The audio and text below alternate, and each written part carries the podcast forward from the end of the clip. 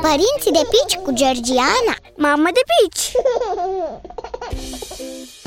Salut! Vorbim astăzi despre ce faci atunci când copilul are febră. Te calmezi, în primul rând.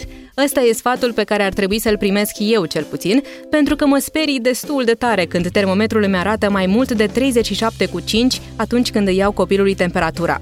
Și chiar dacă a făcut până acum febră de câteva ori, uneori chiar și peste 39 de grade, mă îngrijorez în continuare parcă la fel de tare, în loc să mă obișnuiesc.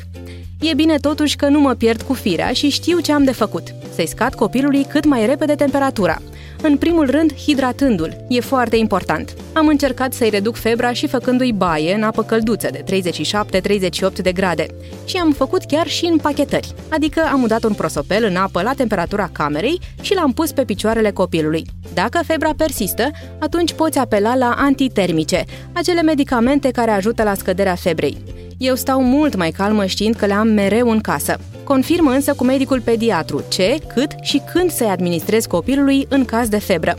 Pe scurt, toți copiii fac febră la un moment dat, așa că ai nevoie de un termometru rectal bun. Ți-aș recomanda și unul de luat temperatura la frunte. E foarte bun atunci când copilul doarme. Pe data viitoare! Părinții de pici cu Georgiana Mamă de pici!